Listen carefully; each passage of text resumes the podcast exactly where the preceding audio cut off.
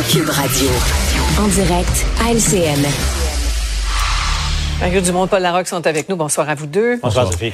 Alors, euh, l'affaire a eu tout un retentissement, elle a rebondi aujourd'hui, parti dans toutes sortes de directions. En fait, Carrie Price, là, qui euh, soutient la coalition canadienne pour les droits des armes à feu, dans une publication euh, sur les réseaux sociaux, à quelques jours du 6 décembre, hein, c'est demain. Voyez, au fond, c'est un copier-coller qu'il a fait du message de, la coalition qui a été relayé par euh, bien d'autres militants.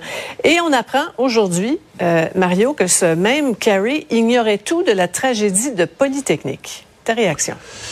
Ouais, c'est une sortie euh, pas à droite. Sais, s'il m'avait demandé conseil, j'aurais dit comme chasseur, et c'est vrai, là, il est sincèrement un chasseur, un citoyen qui a le droit de s'exprimer, mais j'aurais dit, pogne pas de front le premier ministre.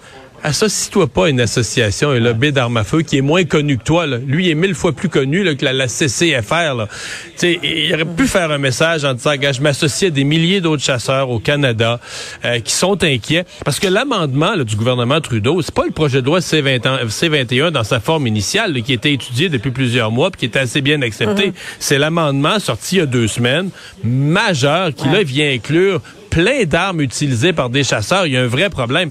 Alors, il aurait pu s'associer à l'inquiétude de ces milliers de chasseurs et dire, ben moi, j'interpelle l'ensemble des députés de tous les partis euh, pour faire un travail sérieux d'analyse. Pensez à nous, les chasseurs. Tout le monde aurait dit, regarde, il s'exprime.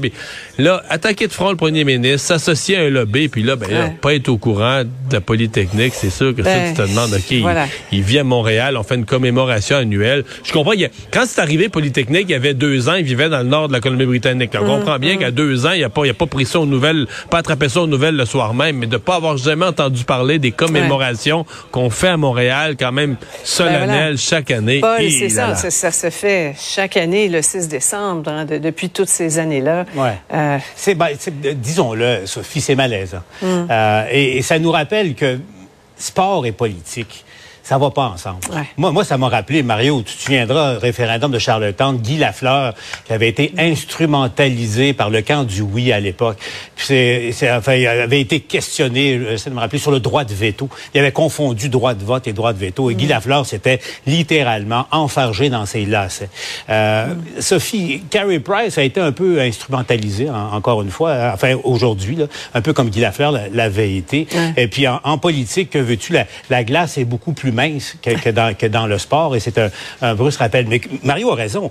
Euh, le- il y a deux semaines, avec sa, sa pile d'amendements, Mario, corrige-moi, c'est pas loin de 400 amendements, enfin des, des armes additionnelles qui ont, qui ont été euh, 400 ajoutées. pages. Bon, euh, c'est 3 ou 400, 400 pages pages, de listes d'armes. Ouais. Il y en a plein qui sont des armes de chasseurs. Exact. Et, et d'ailleurs, le gouvernement Trudeau va reculer. Le, Carey Price va avoir probablement obtenu gain de cause à la fin, malgré la maladresse de son geste. Là.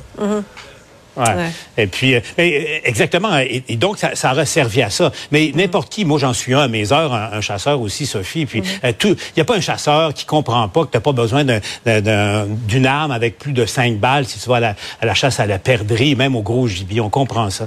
Mais en même temps, le fédéral a ajouté de la confusion et il y a beaucoup de, de craintes et de scepticisme par rapport à, à- à ce qu'ils font. Et je pense qu'il y a eu, il y a eu une, une erreur euh, tactique euh, Ouais. à la base de la part du gouvernement. C'est ça, la, la- la colère qui porte aussi un peu beaucoup sur, sur la façon de faire, sur cet amendement qui est arrivé sur le table, enfin. Messieurs, euh, Yves Poirier va se joindre à nous parce qu'il y a tout un, un revirement dans le dossier de, de cette infirmière euh, suspendue pour avoir mangé une rôtie euh, au beurre d'arachide, euh, une histoire qui a fait énormément jaser euh, vendredi.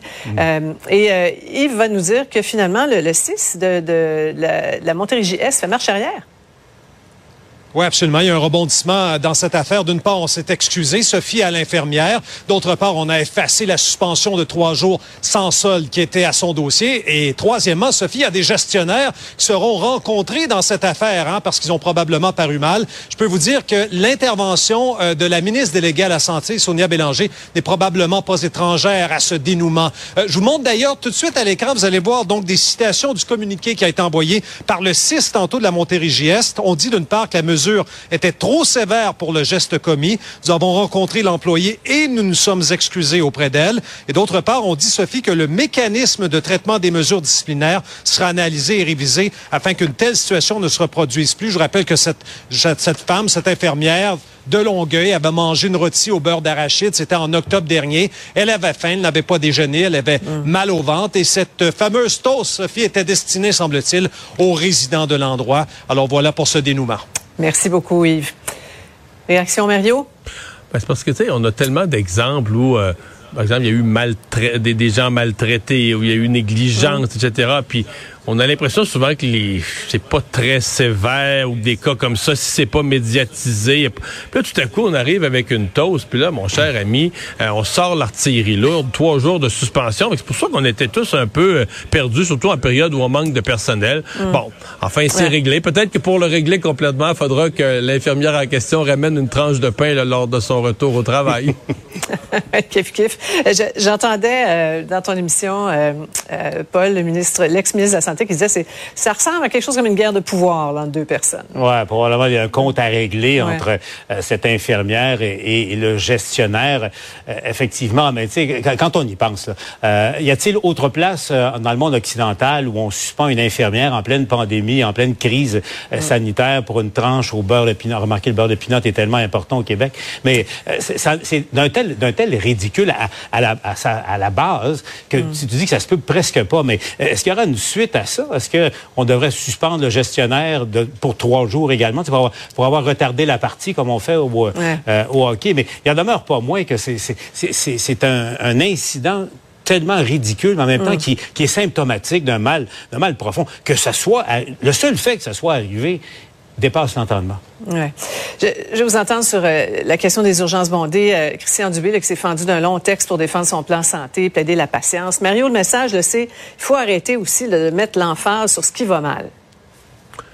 Ouais, ben, ça va continuer d'aller mal dans le réseau de la santé. Le problème, euh, tu sais, les ministres de la Santé règlent un problème, mais c'est avec le vieillissement de la population, avec les besoins, avec les maladies chaque hiver, etc. On a l'impression que, tu sais, on est comme, euh, on essaie de, de, colmater à une place, mais ça se met à couler à un autre endroit. Et on a brûlé combien de ministres de la Santé? Puis ce que j'entends autour de moi, on est rendu à l'étape où les citoyens se demandent, ouais, si Christian Dubé se décourage, euh, si Christian Dubé s'est tout cela découragé, qui est-ce qui va prendre la relève? Les gens sont inquiets pour l'avenir de leur système de santé euh, tout court, là. Oui, tout à fait. Et, rapidement, euh, Paul, hein, on, a vu passer là, sur euh, Instagram cette, euh, cette maman infirmière, mère de trois enfants, qui interpelle le gouvernement, qui, qui dit, je suis maman de trois enfants, j'ai peur. Je suis infirmière clinicienne et, j'ai peur. Elle traduit le sentiment de bien des parents. Là. 20 secondes, Paul. Oui, parce que ça, ça va mal. Il faut pas essayer de faire croire aux gens que c'est pas si mal que ça. Ça va mal. Nous sommes en plein milieu d'une autre tempête. C'est pas la première, c'est pas la dernière, mais on est en tempête et le ministre devrait se concentrer justement à, garder le gouvernement, à garder le cap. On vous regarde ce soir sur LCN. Merci. Au revoir. Ah voilà, c'est ce qui met un terme à notre émission du jour en ce beau lundi. Début de semaine, on se retrouve demain 15h30. Je vous laisse au bon soin d'Antoine Robitaille.